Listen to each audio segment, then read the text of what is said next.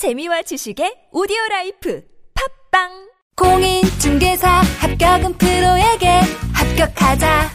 랜드 프로 부동산 투자 성공도 프로에게 배워보자. 랜드 프로 랜드 프로. 오! 부동산 교육 1위. 프로에게 배워라. 랜드 프로. 아이비 커큐민 285 강황 카레 먹으면서 커큐민은 몰라? 부모님께 활력 충전. 커큐민 285 우리 부부 피로 충전. 커큐민 285 우리 아이 기력 충전. 커큐민 285 부모님께 활력 충전. 커큐민 285 우리 부부 피로 충전. 커큐민 285 우리 아이 기력 충전. 커큐민 285 검색창에 커큐민 285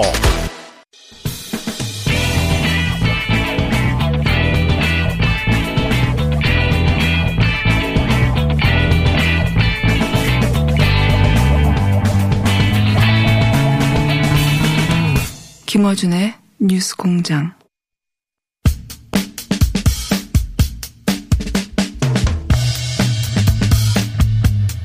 뉴스 공장 3부 시작합니다. 저는 김호중 공장장을 대신해서 진행을 맡고 있는 일일 공장장 정준입니다. 김호중 공장장은 확진자와의 접촉으로 어, 현재 자가 격리 상태인데요. 어, 음성이긴 합니다만 다음 주 목요일쯤 아마 복귀하게 되리라고 어, 생각이 됩니다. 자, 매주 수요일 각 당의 입장 단독으로 듣는 시간이죠. 어, 오늘은 정의당 배진교 의원 모셨는데요. 전화 연결돼 있습니다. 의원님 안녕하십니까? 네, 안녕하세요. 정의당 국회의원 배진교입니다. 예, 그, 뭐 예전 이제 대포 선거하실 때 한번 뵀다가 이렇게 또 전화 네네. 연결이 됐는데, 뭐 대표로 뵙지 못해서 좀 아쉽습니다만, 그래도 어, 네네. 되게 중요한 의원이시니까 다시 또 오늘 예. 정의당의 입장을 듣는 그런 시간인데요. 어, 중요한 것부터 먼저 얘기를 하죠. 지금 중대재해기업처벌법 관련된 내용인데, 지금 네네. 정부안이 국회에 제출이 됐는데, 이게 정의당이 생각하시는 부분, 그거는 굉장히 좀 다른 수준인 것 같아요. 네, 그렇습니다. 네, 지금 이제 그 중대재해기업처벌법 을 제정하기 위해서 저희 정의당 의원들이 1인 시위를 시작해서 지금 이제 국회에서 농성한 지가 115일 차이고요.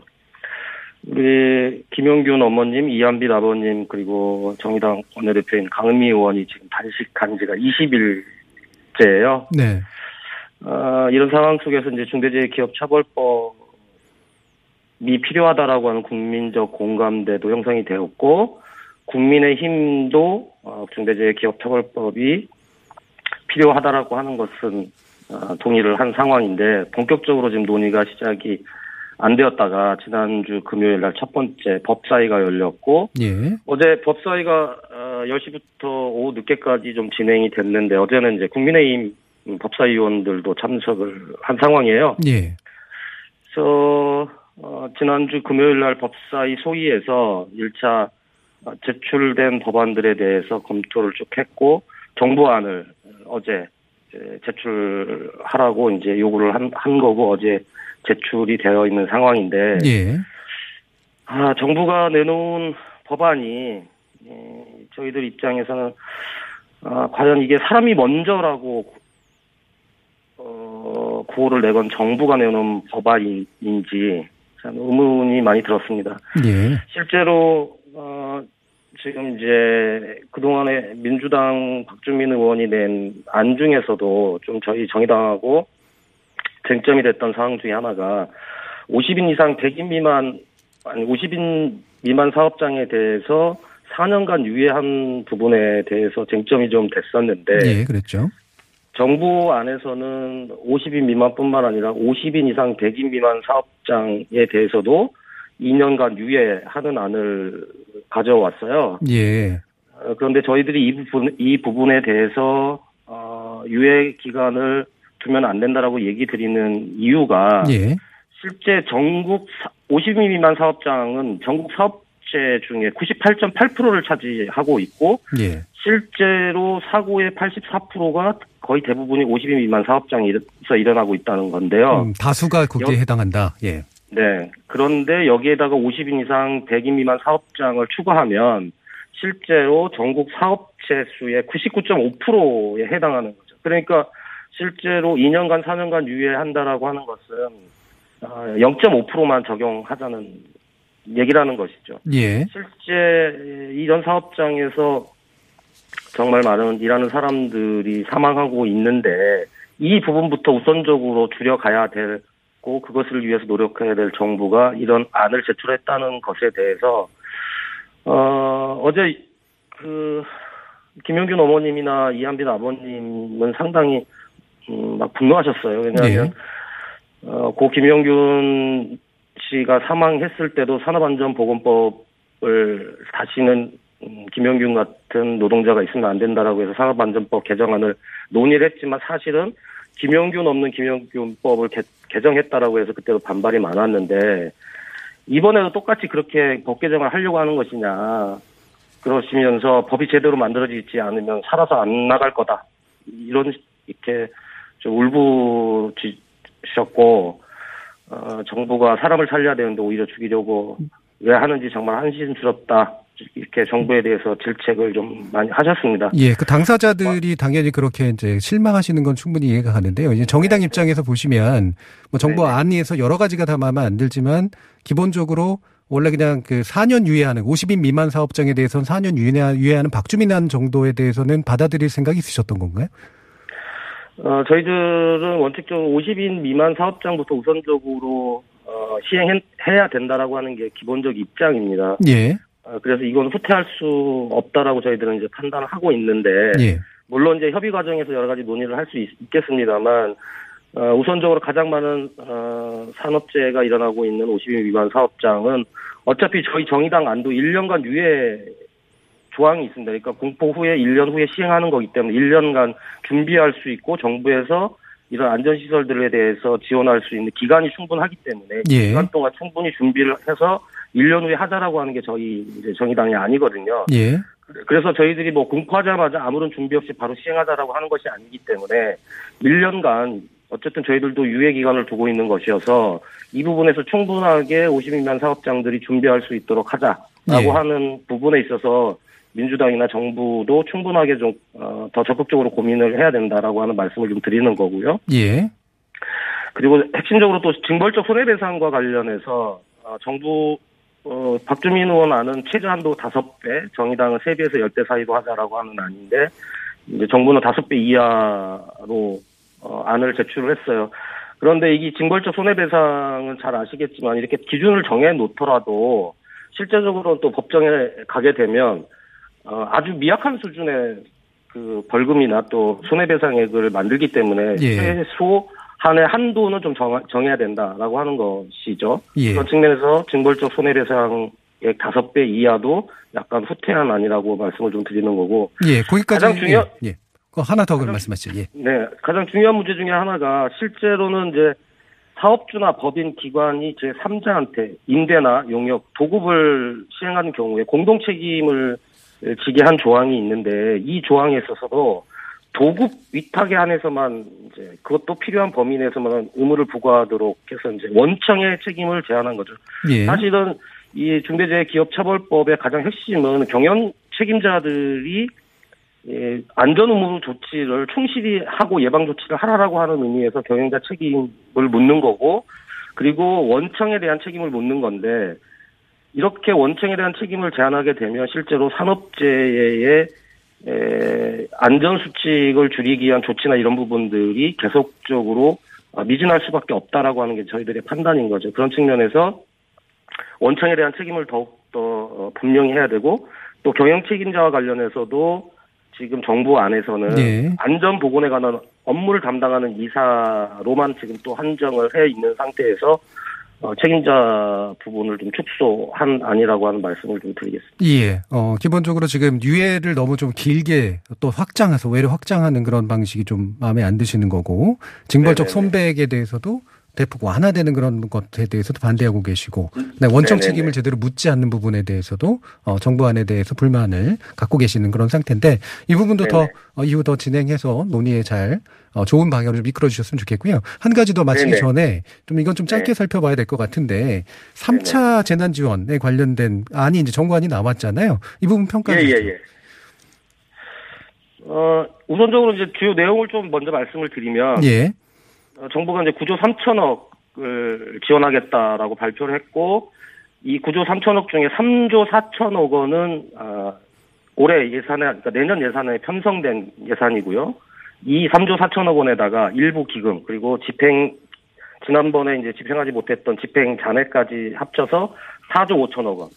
그리고 이번에 별도로 추가 편성한 목적 예비비가 있는데 이 목적 예비비 4조 8천억 원을 합쳐서 9조 3천억 원을 좀 지원하겠다는 것이고요.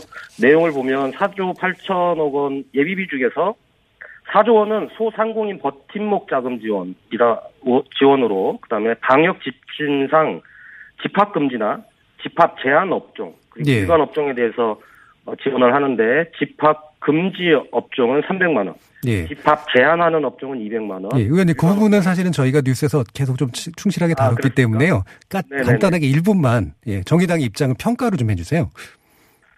어, 이제 사실 저희 정의당 에서는 계속적으로 이러한 어, 재난지원금이 일회성으로 그쳐서는 안 된다라고 말씀을 계속적으로 드렸고 예. 특히 코로나 재난 시기에는 특별한 조치가 필요하다라고 하는 말씀을 드렸습니다. 그래서 어, 집합 제한이나 집합 금지가 걸린 소상공인에 대해서는 임대료 자체를 받지 않도록 하고 음, 그리고 여기서 더 나가서 공과금 그리고 예. 은행 은행 이자를 지금은 이제 유예해주고 있는데 이런 유예가 아니라 면제해주는 보다 가감한 정책들이 필요하다는 말씀을 계속적으로 드리고 있습니다. 왜냐하면 코로나19 가장 직접적인 타격을 받고 있는 게 자영업자분들이잖아요. 예, 우리나라 자영업자 비율이 전체 어, 산업 비율로 놓고 보면 한 25% 정도가 되는데 예, 이분들이 실제적으로 어 영업을 못했을 경우에 우리나라 전체 경제에 크나큰 타격이 오기 때문에 이분들을 위한 보다 가감하고 실질적인 지원이 필요한 상황이다라고 하는 말씀을 드리도록 하겠습니다. 예, 알겠습니다. 여기까지 듣겠습니다. 네, 지금까지 정의당 배진건 의원이었습니다. 감사합니다.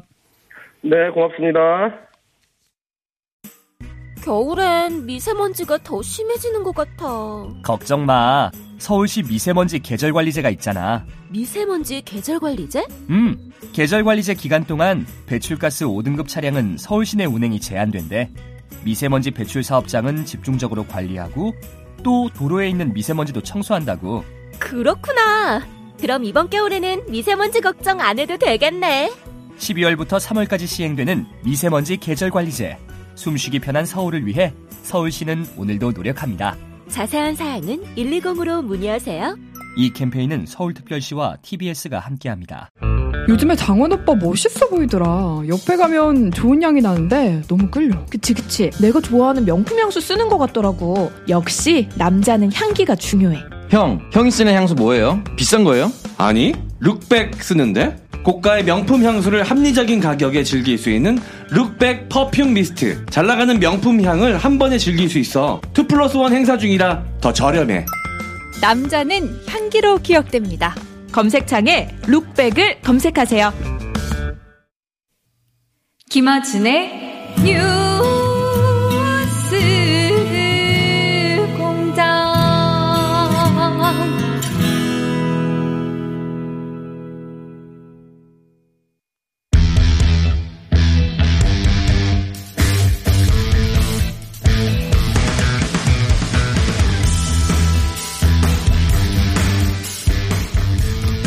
뉴스공장 4부 시작했습니다. 저는 1일 공장장 정준입니다.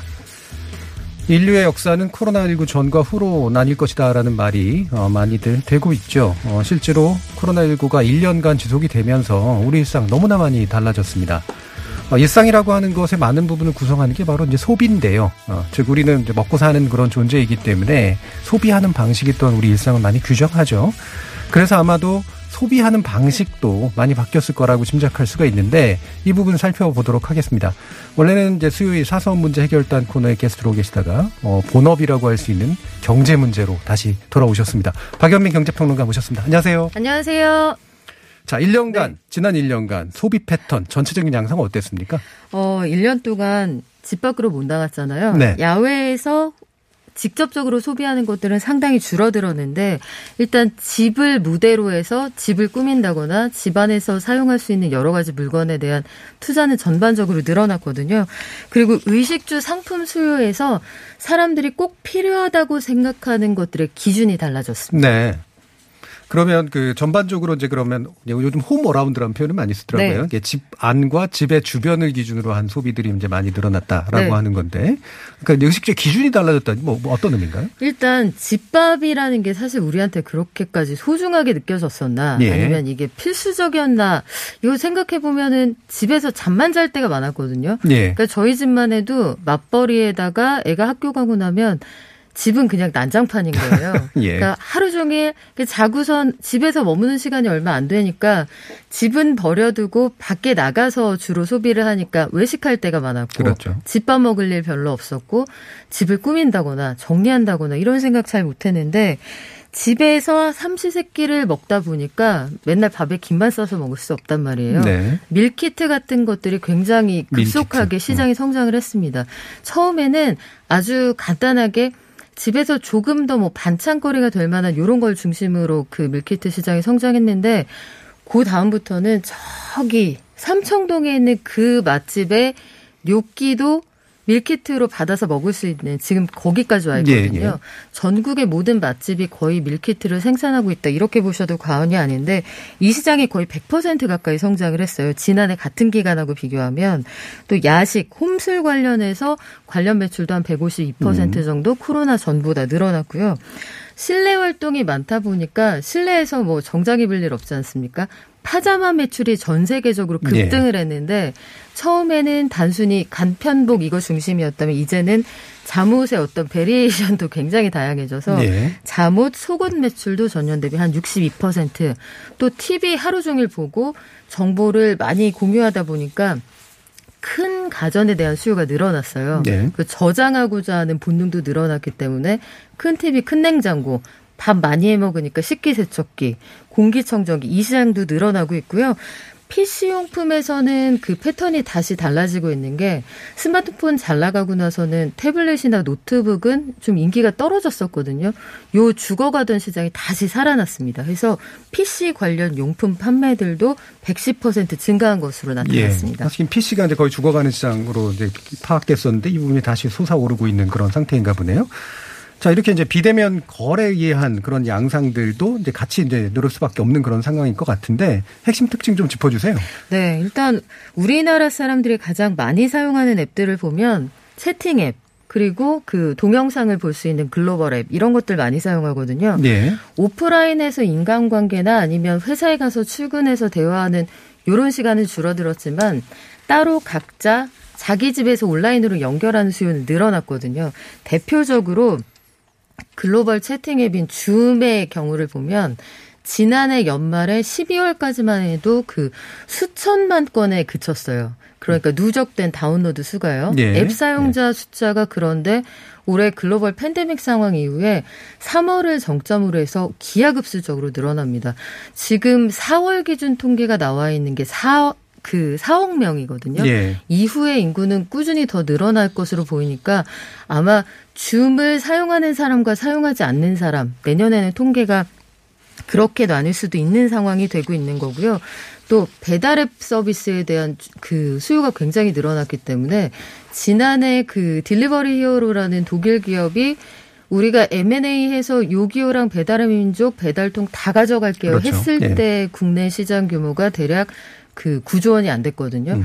올해 기준으로는 이미 11월 기준으로 10조 원을 넘어선 것으로 추산이 됩니다. 그러니까 지난 크리스마스 이브 때 나타난 그 배달의 먹통 사건 이런 것들이 네. 너무 많은 수요를 반영하는 방증이기도 하죠. 예. 뭐 얼마 전에 이제 유튜브 먹통 됐을 때 네. 예, 난리가 났던 것처럼 배달앱도 먹통되면 이제 난리가 나는 상황이죠. 이건 진짜 예. 이제 배달앱 시장이 예. 먹통이 된다는 건 먹고 사는 문제가 된 거예요. 특히 1인 가구들. 예. 나는 지금 치킨이 땡긴다. 이런 가구들은 아, 난 배달앱 없으면 큰일 나. 이건 음. 나의 생존과 그 관련된 문제 이렇게 예. 느끼게 되고요.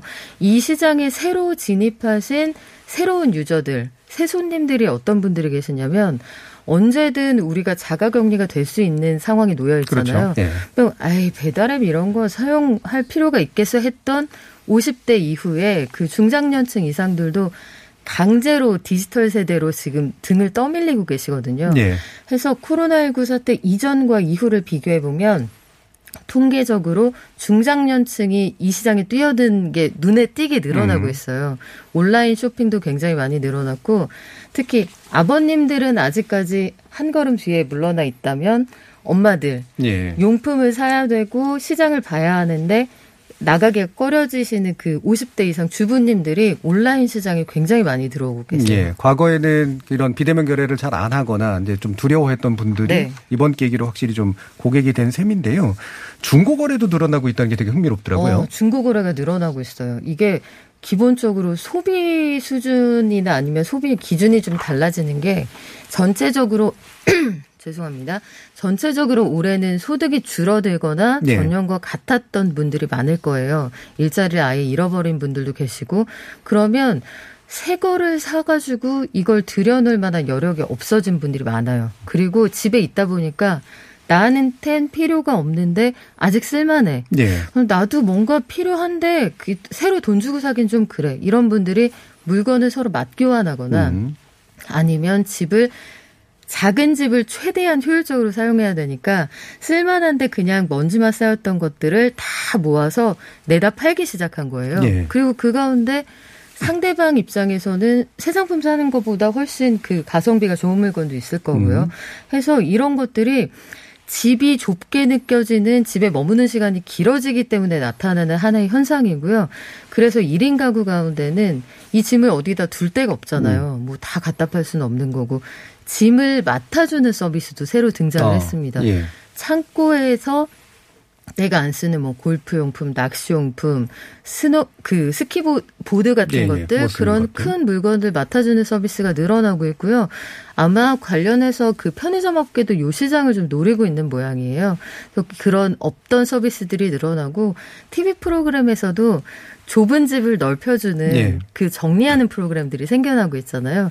정리 컨설턴트라는 직업도 상당히 그 주목을 받고 있는 상황. 또 한 가지는 신차를 사기에는 부담이 되는데 코로나19 때문에 대중교통을 이용하기가 부담스러운 분들이 많아졌거든요.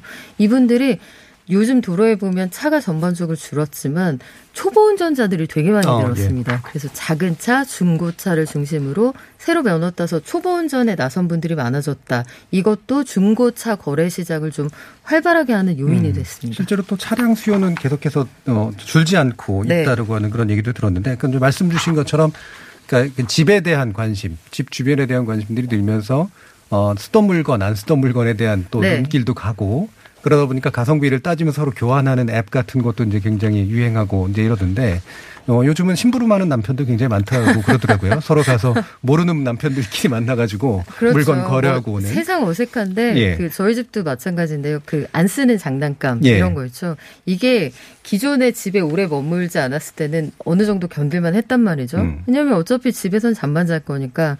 근데 집에 하루 종일 온 식구가 단체 생활을 하기 시작한 이후에는 집을 당장 늘릴 수 없다면 짐을 내다 버려야 하는 상황에 그렇죠. 몰리고 예. 있는 거예요. 그래서 여기에서 그런 시장들이 굉장히 늘어나고 있는 게 맞고요. 3, 3, 5 모여서 공부했던, 그러니까 2.5단계 오기 전에는 줌 수업 이런 것들을 혼자서 커버하기가 어려우니까 네. 세 명, 네명 같은 단지 안에 예, 예, 있는 예. 친구들끼리 모여서 수업을 같이 듣고 한 엄마가 그 가정교사처럼 좀 공부방 돌봐주고 거. 예. 공부방처럼 음. 그런 품앗이가 있었습니다만 뭐 지금은 그것도 어려운 상황이 됐습니다. 예. 자, 그러면 지난 1년간 지난 그 어떤 집 위주의 네. 가정 위주의 소비들이 늘고 그 다음에 가성비를 추구하는 소비가 늘면서 생긴 현상들인데 이런 부분이 이제 내년 트렌드에도 좀 반영이 될 거라고 보세요? 아니면 더 늘어나는 어떤 다른 영역들이 있을 거라고 생각하세요? 어, 내년에도 집이 우리 생활의 중심이 되는 건 뭐 달라지지 않을 거예요. 네. 앞으로 중요성은 점점 더 커질 거고요. 그래서 요즘 그 밀레니얼 세대들 그리고 MZ 세대라고 하죠. 젠지까지 포함을 음. 해서 1인 가구라고 해도 내가 월세를 산다고 해도 전세로 산다고 해도 집을 꾸미려는 수요는 점점 늘어날 겁니다. 내가 잠깐 동안 머물러도 이 시간을 공유하는 요 시간은 내 거잖아요. 그래서 작은 소품을 가지고 가성비 좋게 인테리어하는 요 시장이 늘어날 것으로 보고요. 집이 카페이자 그 헬스장이자 모든 무대의 중심이 되기 때문에 지금 필라테스 문을 닫아버리니까 필라테스 기구를 팔기 시작하고요. 예. 그리고 카페가 문을 닫을 것 같으니까 그 머신의 수요가 늘어나거든요. 그렇죠. 그러니까 집을 꾸미고 집을 효율적으로 사용하는 그런 쪽의 시장이 점점 커질 것으로 보이고요. PC나 관련해서 업무용 의자 같은 것들, 음. 집에서 기존에 필요하지 않았 던뭐 데스크 이런 것들은 점점 수요가 늘어날 텐데 반면에 이제 타인에 대한 터부 이런 것들은 네, 좀 네. 더 강화될 수 있어서 새로 문연 레스토랑의 개업 효과 이런 것들은 음. 줄어들겠죠. 아무래도. 아무래도 음. 체험관 뭐 안마의자를 한번 경험해 보세요. 이런 식의 비즈니스를 했던 곳들은 굉장히 좀 어려운 한 해를 보내게 예. 되지 않을까 싶습니다. 그 집을 꾸미는 그 수요가 늘어났다라는 부분하고 관련해서 마무리로 아마 이 부분 짚어봐야 될 것 같은데 이게 인테리어 수요도 되게 늘었고 네. 아마 이게 TV 방송 1인 가구에 대한 방송 때문에 그런 것 같은데 전셋집인데도 이제 자기가 꾸며요. 원하는 대로 꾸미는 그런 현상들이 나타나죠. 그렇죠. 거기에다가 적극적으로 투자를 하는 건데 과거에는 그 월세 살아보신 적 있으신지 모르겠습니다만 네, 있습니다. 예. 저도 523만 원짜리 그 자취할 때 보면 도배장판은 주인이 그냥 해주는 그렇죠. 거예요. 예. 저의 취향은 1도 고려가 안 되는 예, 거죠. 예, 예. 막 꽃무늬 막 들어가는 건데 요즘 청년 세대나 1인 가구 참지 않습니다. 예. 촌스러운 거 참지 않고 내가 사는 동안은 멋지게 꾸미고 싶어 하는데 음. 금전적인 한계가 있잖아요. 그러면 작은 소품만으로 바꿀 수 있는 캐노피 음. 뭐 이런 것들 예. 집에서 캠핑 느낌 날 수 있는 그런 것들 실제로 여행은 못 가지만 작은 차에서 차박이 가능한 형태로 그 요즘에 쿨한 차의 기준은 차박이 되느냐 예. 되지 않느냐 이런 차이가 음. 나타나거든요. 내가 가진 공간 내가 점유하고 있는 물건들의 효용을 극대화하는 게 아마 내년에 트렌드가 될 것 같습니다. 예. 이렇게 코로나19 가 바꾼 우리 일상, 소비, 뭐 여러 가지 면에서 변화가 있었는데요. 2021년에도 아마 이 추세는 지속되면서 더 강화되지 않을까 싶습니다. 지금까지 박영미 경제평론가 함께 해주셨습니다. 감사합니다. 네, 3분단으로 만나요. And the Oscar goes to Parasite.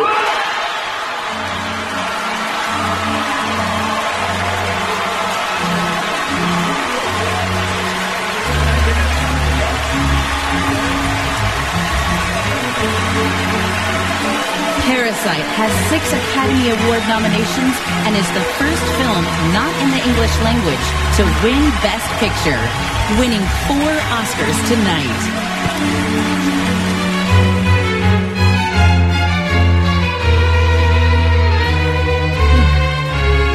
자, 지난 2월 일이었죠. 아카데미 시상식에서 영화 기생충으로 봉준호 감독이 감독상을 받았고요. 이외에도 작품상과 같은 아, 작- 각본상 이런 것들을 수상하면서 사계 부분에 대한 수상 소름 돋을 정도의 그런 기억입니다. 그리 오래되지는 않았는데 마치 옛날의 일처럼 느껴질 정도로 우리 코로나19가 상당히 길게 좀 지속이 됐죠. 그래서 2020년 이틀밖에 남지 않은 오늘 어떤 어, 내용들로 문화를 짚어봐야 될지 마지막 올해 마지막 문화공장 코너에서 문학의 전반에 관련된 일들 나눠보겠습니다. 아, 관련해서 윤성훈 영화평론가 그리고 김영대 음악평론가 두 분 나와주셨습니다. 안녕하세요. 네, 안녕하세요. 안녕하세요. 어, 지금 잘 보이시는지 모르겠습니다만 사회적 거리두기가 너무 강화돼가지고요. 예. 거리가 너무 멉니다 지금. 어디 계시죠? 아니, 정준희 교수님 처음 뵙는데 이거 벽을 예. 사이에 두고 뵙습니다. 예. 그, 이건 뭐 비말은 확실하게 차단될 것 같은 이제 그런 상태네요. 자, 또 지금 어 아카데미상 얘기부터 했는데 일단은 기생충부터 좀 짚어보죠. 이건 뭐 어 뭐 뭐라고 얘기할 수 없는 그런 어떤 성취 아니었습니까? 네, 그렇습니다. 뭐 최초의 기록을 너무나 많이 남긴 작품이 기생충이었는데요.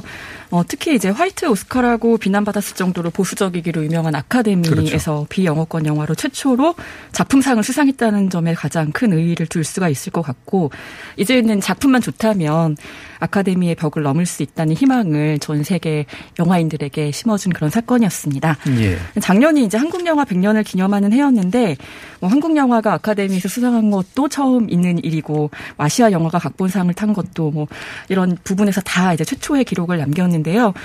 다만 이제 코로나 상황 때문에 기생충 신대룸이 조금은 빨리 끝난 것이 많이 아쉬웠죠. 예. 네, 대신이라고 말씀드리면 조금 그렇지만 일단 그 내년 4월에 열릴 예정인 아카데미 시상식에 한국계 미국인인 정의삭 감독의 영화 미나리가 어허. 네, 또 한번 예. 이제 노미네이트 될 것으로 예상되고 기대가 되고 있습니다. 물론 이제 감독의 국적이나 자본은 미국이지만 한국인 이민자들에 대한 좀 자전적인 아, 이야기를 예. 담고 있고 또 대사도 한국어 뮤지컬과 절반 이상 포함되어 있는 작품이고 윤여정 씨나 한예리 씨 같은 경우에 지금 배우상 그 후보로도 굉장히 강력하게 지목이 되고 있어서 기생충이 아카데미상에서 이제 배우상은 받지 못했거든요. 예. 네, 그래서 그런 부분에 기대가 커지고 그렇군요. 있습니다. 예. 그리고 제 친한 친구가 영화 감독인데 어, 사실 외국어 영화상을 노렸거든요. 몇 년 전부터. 네. 근데 요번에 기생충이 받으면서 꿈이 다 깨졌어요. 이미 이제 다 좋은 걸 다 받아버렸기 때문에 네. 배우상을 노리라고 한번 또 얘기해 봐야 될 것 같네요. 자, 이렇게 우리 눈이 이제 엄청나게 높아졌습니다. 이 기생충으로 이미 이제 뭐 아카데미까지 탄 상태니까 어, 다른 모든 부분에서도 이제 눈이 엄청 높아질 수밖에 없는데 귀도 높아졌죠. 이 BTS의 활약 빼놓을 수 없습니다. 자, 전반적인 대중문화계 자, 말씀 주시죠. 예. 요새는 대중문화 쪽에서 잘 나가려면 비읍으로 시작을 하더라고요. 봉준호, BTS, 예. 뭐 블랙핑크.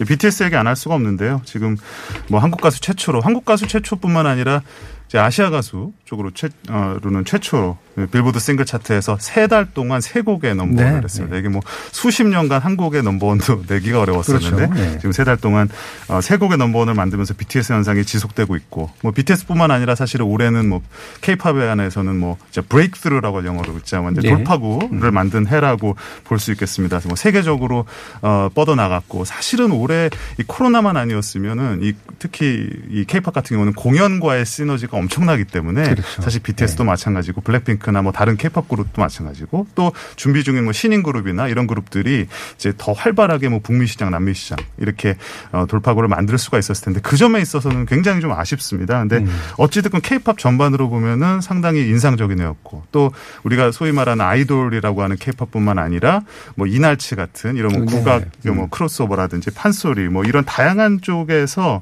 특히 이제 팬데믹 국면에서 이런 유튜브를 어, 중심으로 해서 세계 어, 팬들이 한국 대중음악에 주목하는 그런 계기가 된 것도 사실이에요.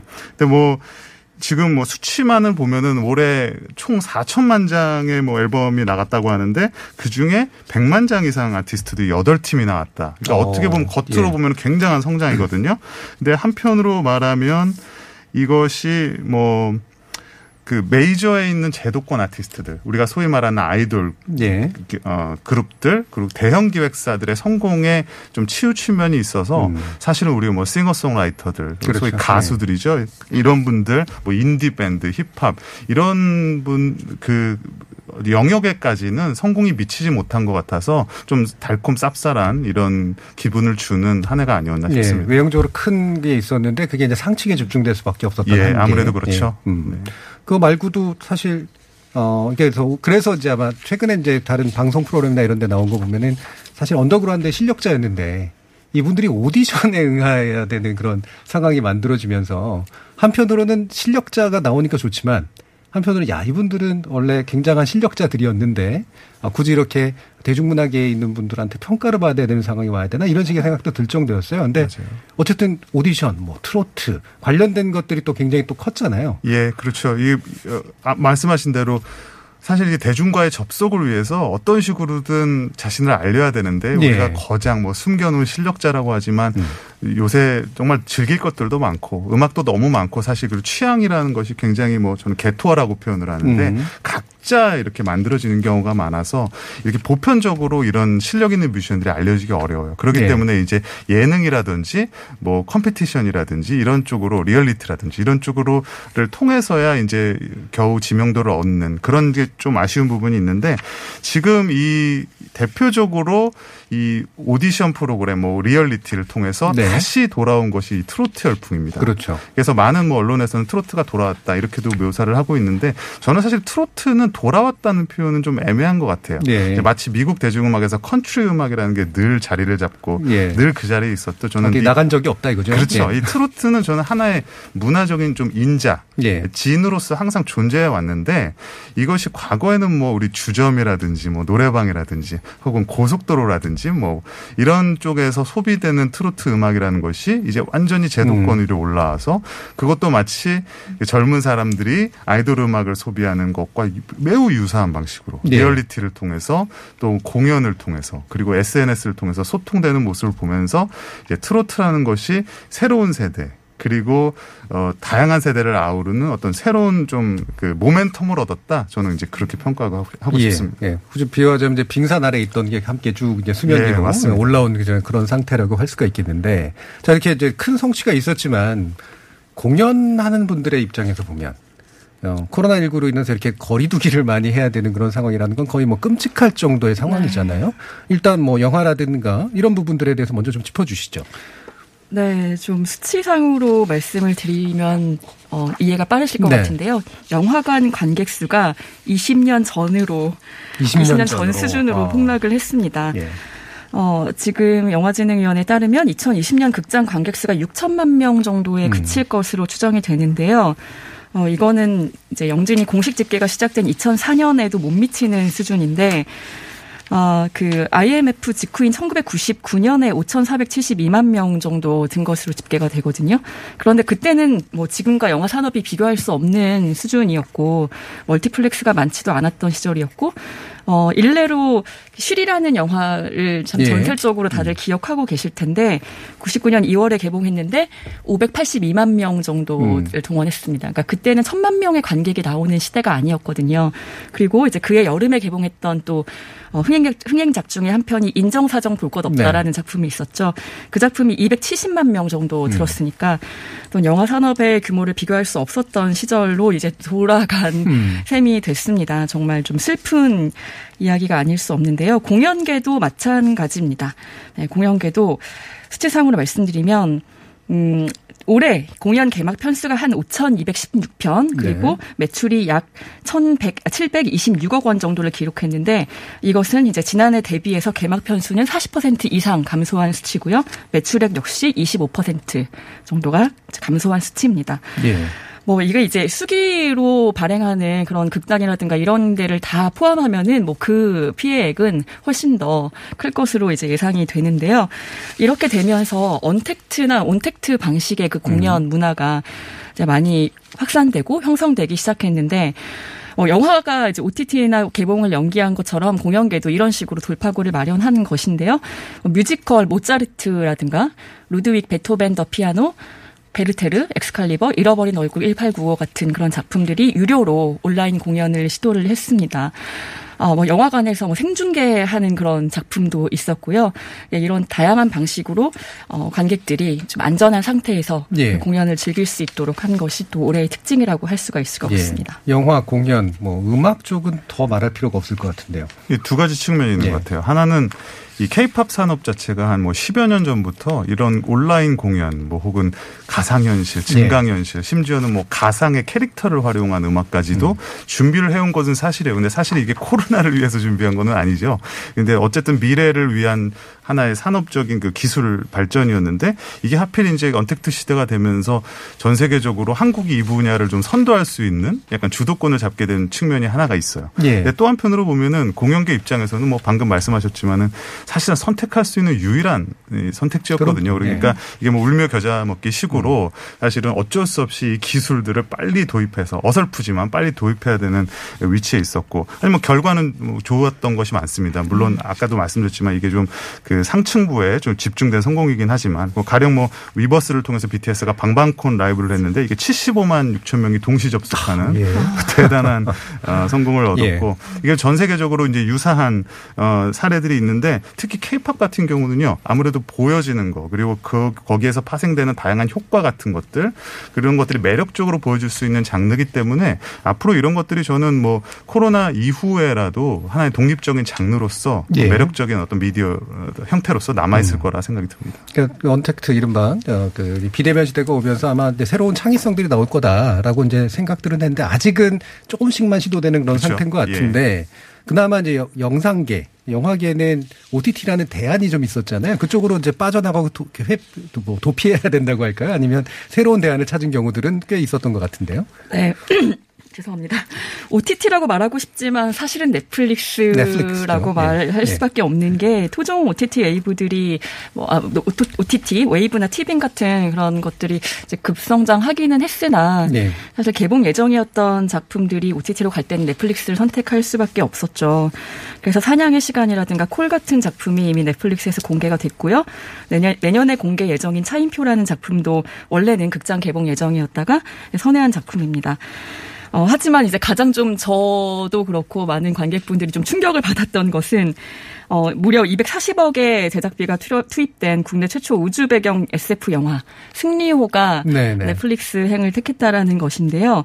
어, 지금 넷플릭스에서는 그 영화관 개봉하고 뭐 2주 후에 holdback 기간 두고 걔또그 어, 그 집에서 볼 수 있도록 하는 그런 방식도 택하는데 승리호 같은 경우에는 극장 개봉이 없을 예정이라고 네, 네. 합니다. 그래서 뭐 결과적으로 지금 12월이 원래 극장가 최대 성수기여야 하는데 음. 어, 지금은 이제 그 어떤 관객들이 많이 기다렸던 그런 상업 영화들 대작 영화들은 좀 볼 수 없는 그런 상황이 됐습니다. 네, 일단 거기 듣고요. 음악에서는 OTT에 상응하는 건 없는데, 물론 원래도 있다고 얘기할 수 있지만, 우리가 주목할 만한 어떤 사례 같은 건 어떤 게 좀 있었을까요? 어, 뭐 챌린지 트렌드가 네. 있었어요. 뭐 챌린지라고 하는 뭐 춤 같은 것들, 노래하는 영상 같은 것들, 음. 이거는 릴레이식으로 SNS에 짧게 올리는 것들을 말하는데 이게 사실 이게 SNS 뭐 지금 틱탁 같은 거 요, 요새 그런 뭐 혹은 짤 문화 이런 것들과 아- 어우러져서 사실 이 팬데믹 국면과 겹치면서 예. 사실은 이게 굉장히 주목받는 이런 현상 중에 하나로 떠오르고 있습니다. 음. 자, 그러면 이제 1분도 안 남았는데요. 2021년 가요계 한 단어로 전망하시면 무엇이 될까? 먼저 영화 쪽. 아 이제 한 단어로 지금 갑자기 한 문장도 한 괜찮습니다. 문장. 네, 이제, 어, 이제 2021년에 만나요죠. 네, 이제 예. 연기됐던 작품들, 음, 뭐 예. 이런 작품들을 만나볼 수 있는 기회가 되는데요. 뭐 정말 그 거장들이 다 돌아옵니다. 뭐 윤재룡 예. 감독, 강재규 감독, 어, 유승환 감독, 또 김한민 감독, 이준익 감독들의 신작이 기다리고 예. 있으니까 어, 2021년에는 극장에 많이 찾아주시길 바랍니다. 예. 네. 김영대 의원님. 우리가 결코 다르지 않다. 그래서 예. 결국에는 새해의 키워드는 보편성과 공감이 될 것이다. 예. 음악에도 그런 것들이 반영될 것이다. 저는 이렇게 전망합니다. 알겠습니다. 오늘 두 분 말씀 감사합니다. 감사합니다. 감사합니다. 저는 1일 공장, 1일 공장장 정준이었고요. 전 내일 다시 돌아오도록 하겠습니다. 감사합니다.